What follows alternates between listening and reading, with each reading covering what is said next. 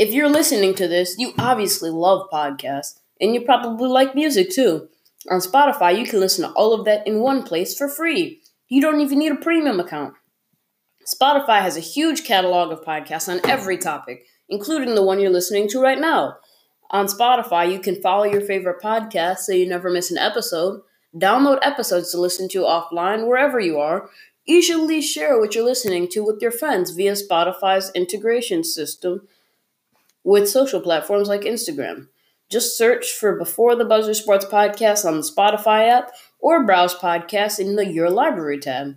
And follow me so you never miss an episode of Before the Buzzer. Spotify is the world's leading music streaming service, and it can now be your go to for podcasts too.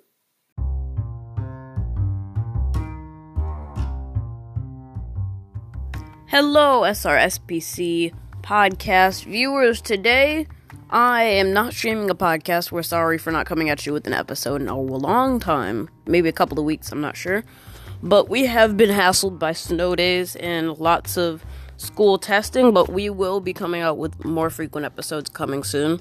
I would just like to tell you that I'm releasing an ep- a podcast tomorrow. It's just going to be a major a minor score update from NHL hockey and NBA basketball and a little bit of a discussion on the news and things that are happening in the NBA. It's going to be a quick video and I hope you watch it. Thank you.